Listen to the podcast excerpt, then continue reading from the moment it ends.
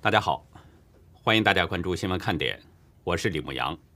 今天是美东时间四月二十一号星期四，亚太时间是四月二十二号星期五。俄罗斯二十一号称在马里乌波尔取得了胜利，普京指示国防部长绍伊古停止对马里乌波尔主要据点阿佐夫斯塔尔钢铁厂的袭击，而是封锁工厂。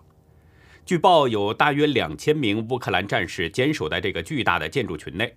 普京表示，应该再次给里面的人投降的机会。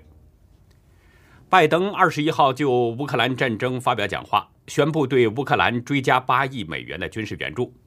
拜登表示，乌克兰战争处于关键时刻。他还对普京声称已经控制战略重镇马里乌波尔的说法表示了质疑。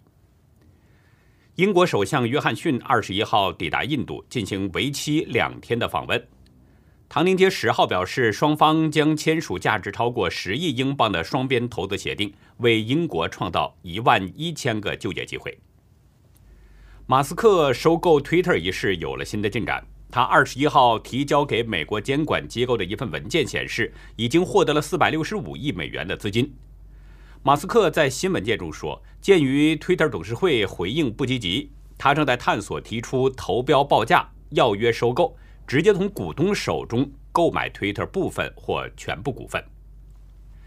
中共最高检察院二十一号通报，前中共公安部副部长、前司法部长六一零主任傅政华涉嫌受贿、徇私枉法一案调查终结。对傅政华以涉嫌受贿罪、徇私枉法罪进行逮捕。下面进入今天的话题。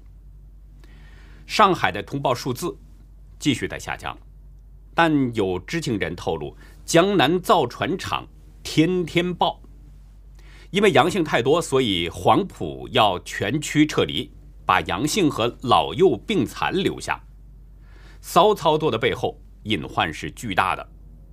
上海的次生灾害究竟有多少？现在没有办法统计。但是有一位山东妈妈不远千里给儿子送去两箱菜。在中共的铁拳之下，一位红群主变了。上海的花农亲身经历之后也有痛悟。面对中共的压榨，究竟该怎么办呢？今天在上海无法脱身的中共副总理孙春兰。他表示，上海的疫情防控攻坚行动已经取得阶段性成效，要阻断病毒传播链条，不断扩大战果。被网友称为“清零姐”的孙春兰还表示，要加强重症、危重症患者的救治护理，千方百计降低死亡率。孙春兰的要求降低死亡率，是因为上海连续四天都通报了死亡病例，今天又增加了八例。上海卫健委通报表示。死亡的八个例子呢？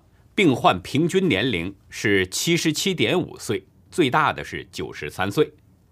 加上前三天通报的死亡数字，上海已经有二十五人在本轮疫情当中死亡。上海当局还通报，昨天新增病例数字是一万八千四百九十五例，这是十五天以来一个最低的数字，比昨天的通报数字少了大约四百例。下降的幅度是百分之二点一。至此，上海在本轮疫情当中通报的总数已经达到了四十二万六千多宗。不过，上海的通报啊，仍然是在预设伏笔，表示四百五十九例确诊病例是此前无症状感染转归，一千九百七十六例确诊和一万五千六百一十九例无症状感染。是在隔离管控中发现的，其余的是在相关风险人群排查当中发现的。那么换句话说，上海的绝大多数病例都是在党的控制之下，社会面上已经很少了。也就是说呢，上海为了达到当局要求的这个月底前清零，病例数字正在朝着目标稳步下降。但是上海的病例数字真的是在下降吗？昨天，上海当局通报，金山区和崇明区已经达成社会面清零这个目标了。是不是真的清零了呢？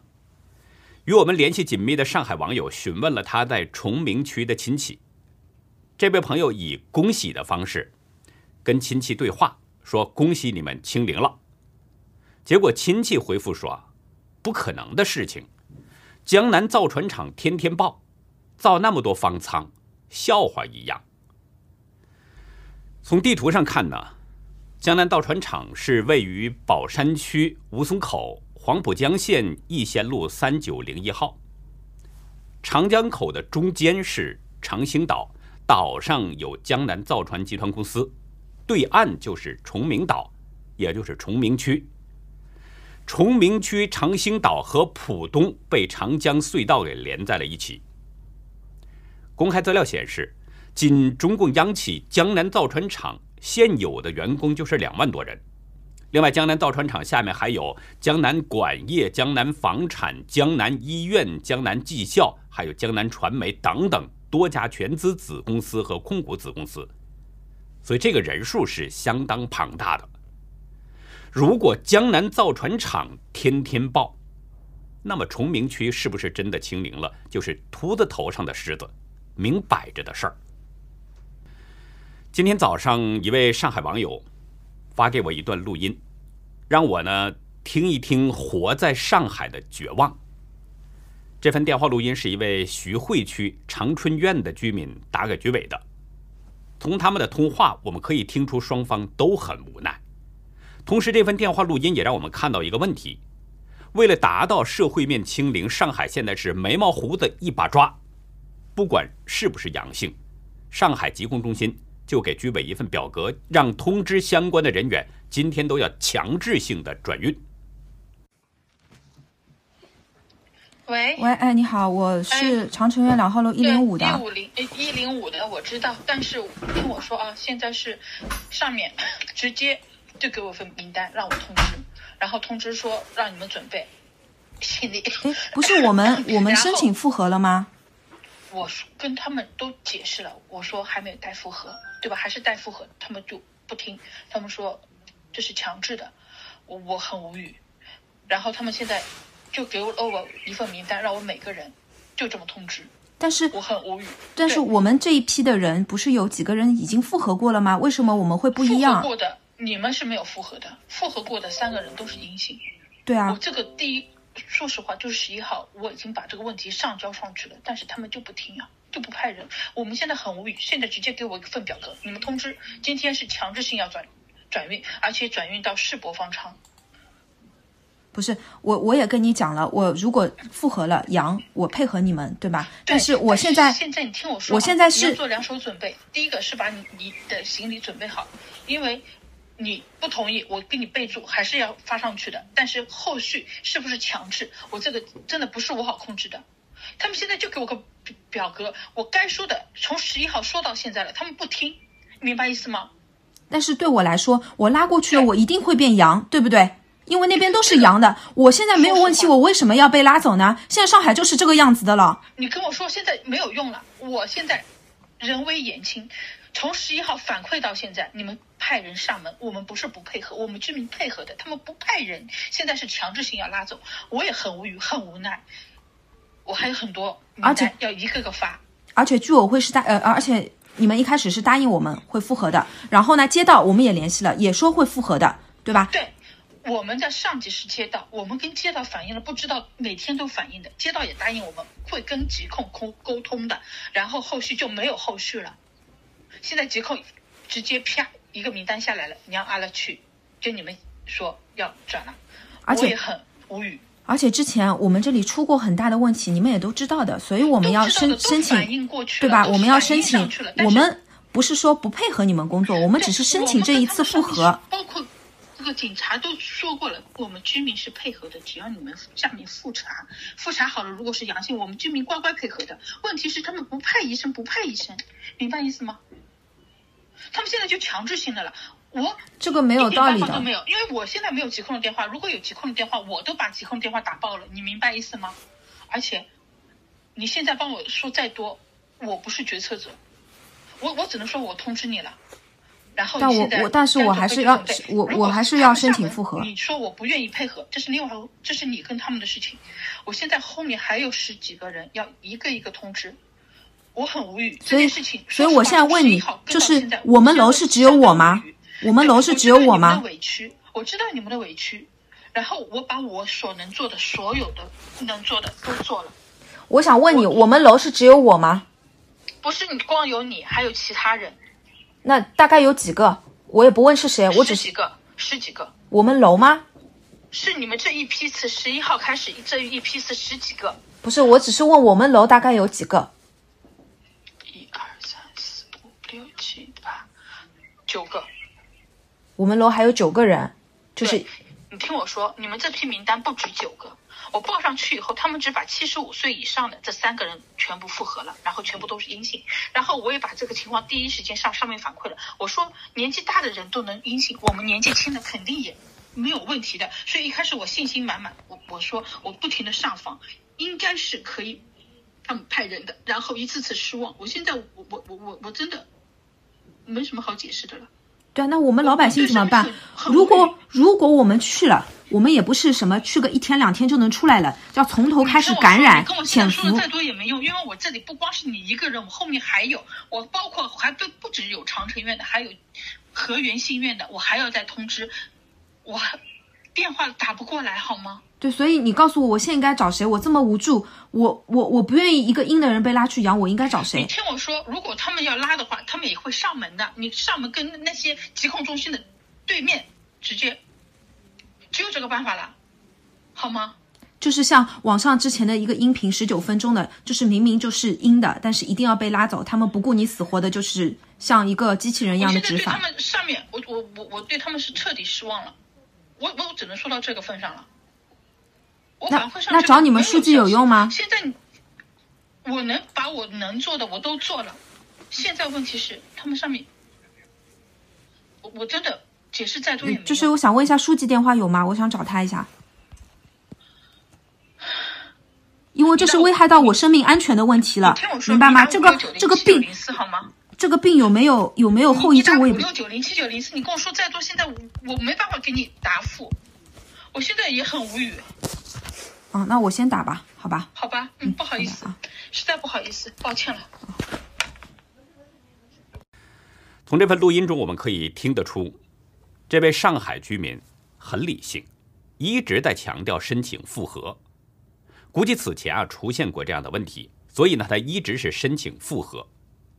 从居委的说法中也可以知道，他们把居民的申请复核早就递上去了，但是疾控中心就是不理。不派人复查，然后到今天，直接通知强制转运。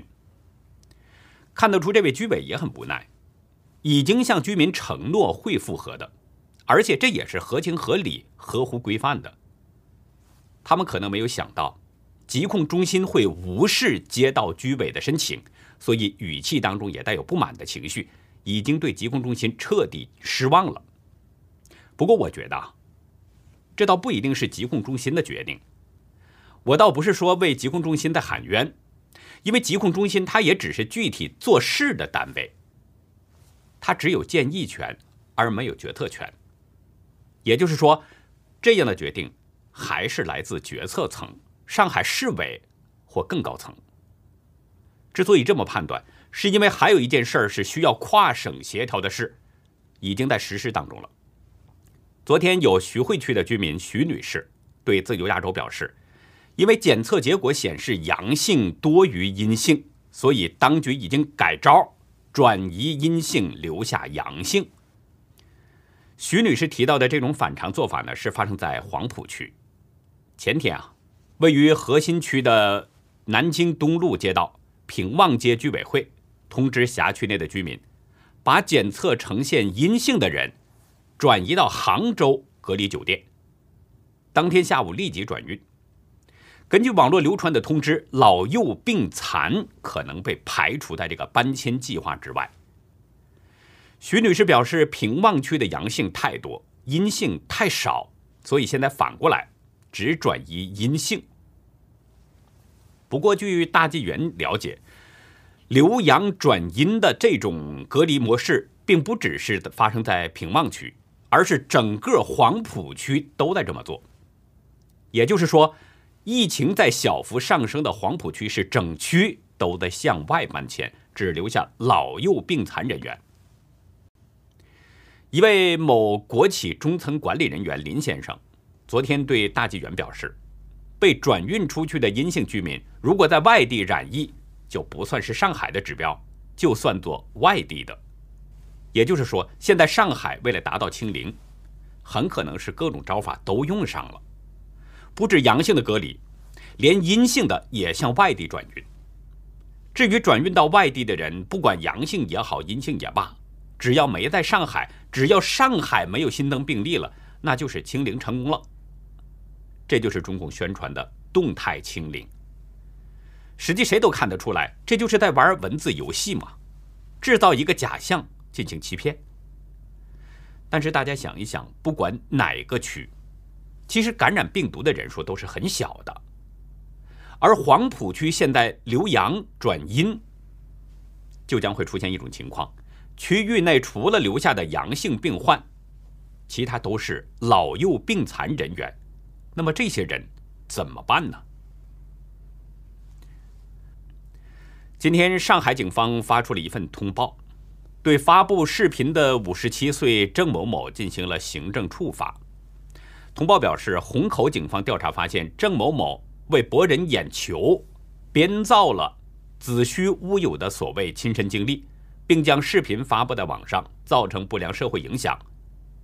上海警方处罚的郑某某，前两天呢，曾经在视频中表示，他是一位家政人员，前不久到一位护理的老人家中，看到老人在饥饿中。正吃大便，后来这位女士又从老人儿子口中得知老人已经离世了。这段影片流传的很广，我们的节目当中呢也有提到，但警方说这是谣言，提醒人们不信谣不传谣。是不是谣言？我相信现在很多人已经有了最基本的鉴别能力了。当局越是辟谣的事情，我们越应该擦亮眼睛看看。就在这个话题之下，可以看到许多网易网友啊，并不相信警方的辟谣，有的表示建议请老人出来走两步，亲自辟谣；有的表示看视频了，如果他造谣，请拿出证据；还有的说让老人出来，真相自然水落石出。每次靠两张皮，好多都 P 成真的了，丢不丢人？也有的直接说我不相信警方的说法，等等。有一位三十二岁的徐汇区年轻人，他呢在小区被封控的十几天后，等到的是解封日期另行通知。在浦西四月初开始执行足不出户的封闭政策后，他参加了志愿者。他每天例行的工作就是为小区的居民进行核酸检测。那这个时候，他发现小区内有三十多栋楼，两千四百户人家，近五千位居民。而在这五千人当中，大约百分之七十的居民都已经是年过六旬，还有耄耋老人，也就是八九十岁的老人，其中不少这些老人都是自己独居。这大约三千五百位老人，大多都是腿脚不便，经常靠轮椅出行。这是一个超老龄化的小区，大部分老年人不会网络购物，也没有手机支付功能。连年轻人都抢不到菜的网络团购，这些人吃的食物和服用的药物怎么解决呢？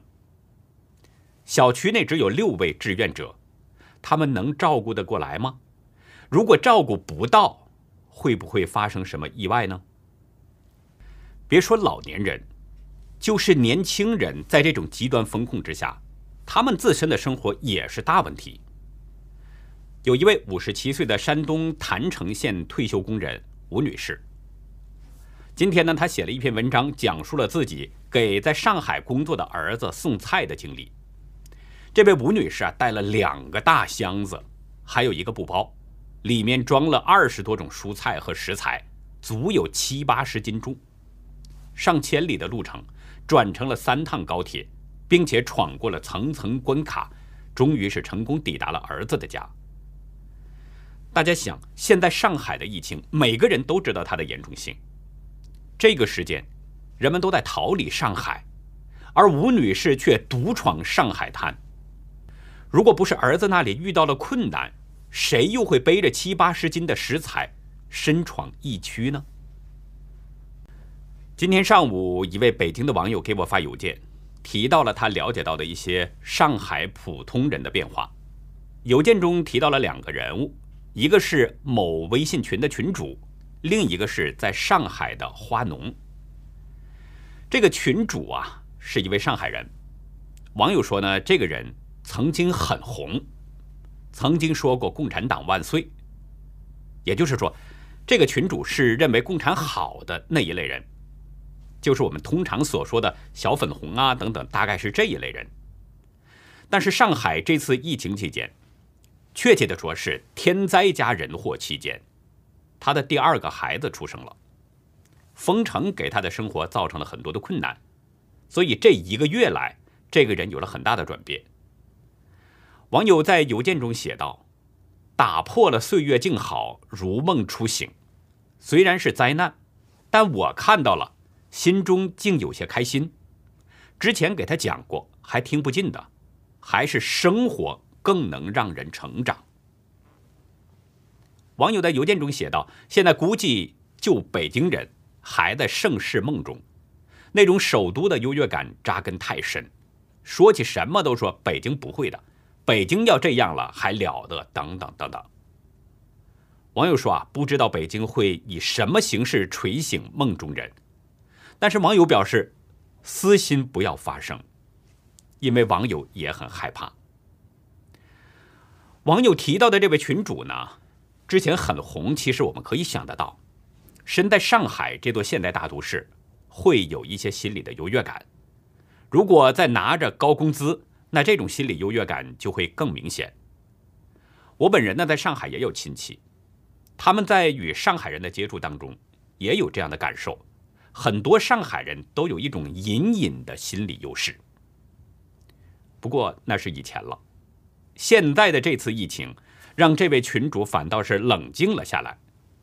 所以从这个角度来说，就对他本人而言，这次封城又未必不是一件好事，因为让他见识到了社会主义铁拳，让他看到了中共的邪恶。我觉得以后呢，他可能不会再去说什么“共产党万岁”了。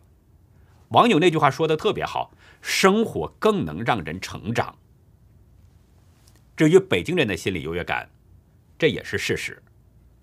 但北京会不会遭遇铁拳？以什么形式锤醒梦中人，我是真的无法预知。不过套一句话说，一切皆有可能。我真心希望北京人不要像上海这样，非要等到发生的什么事儿才从梦中惊醒。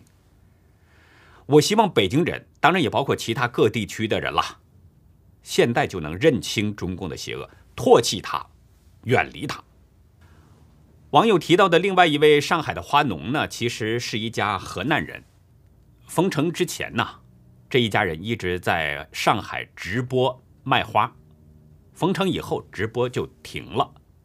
不过前几天这个直播又做了一次，但是呢，他们不是卖花，因为没有办法发货。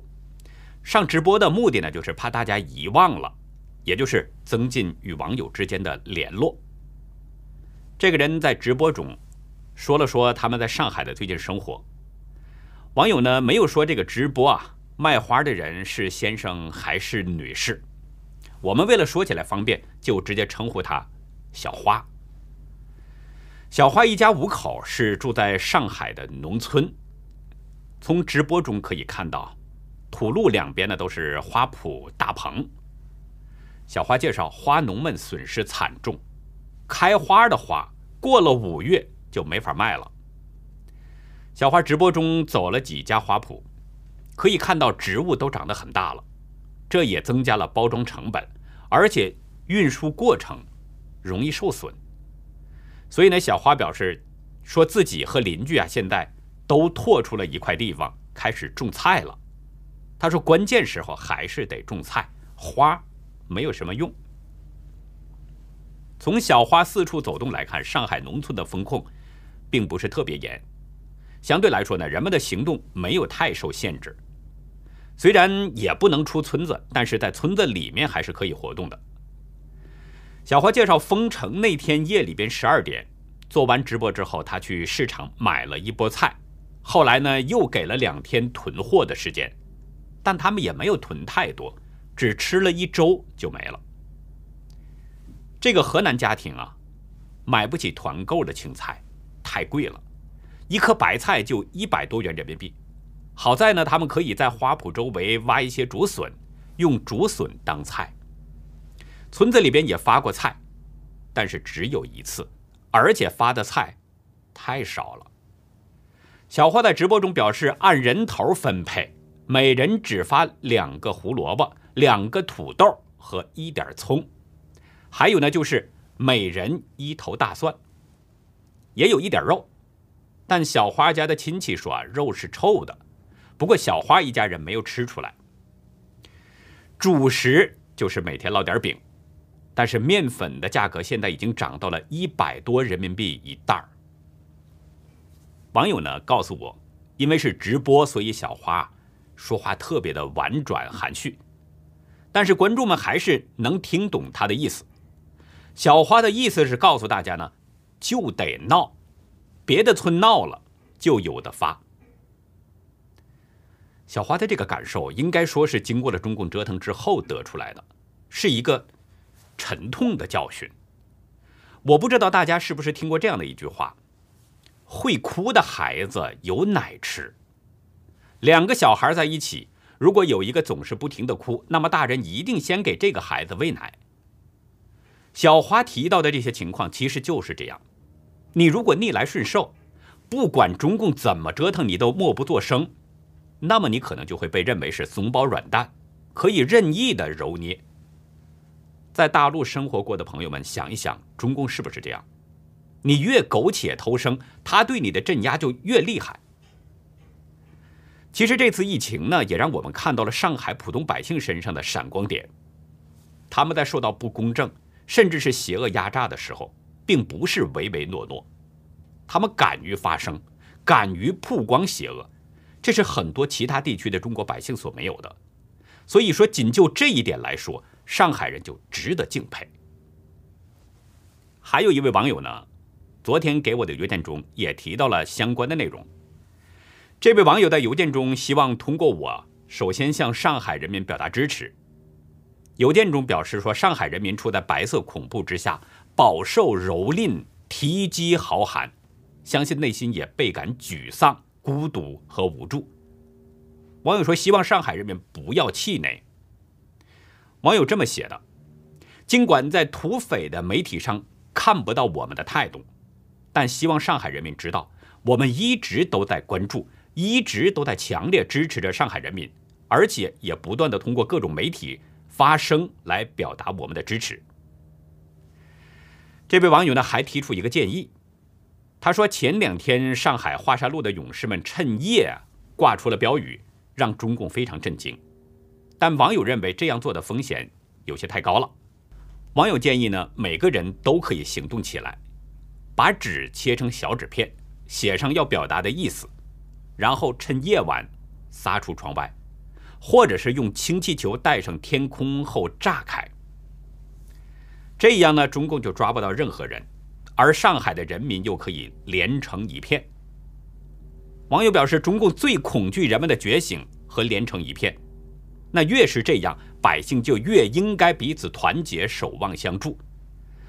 网友希望呢，更多人切实行动起来，用自己的智慧和双手保护自己的家园，维护自己的权利。那好，以上就是今天节目的内容，感谢您的收看，再会。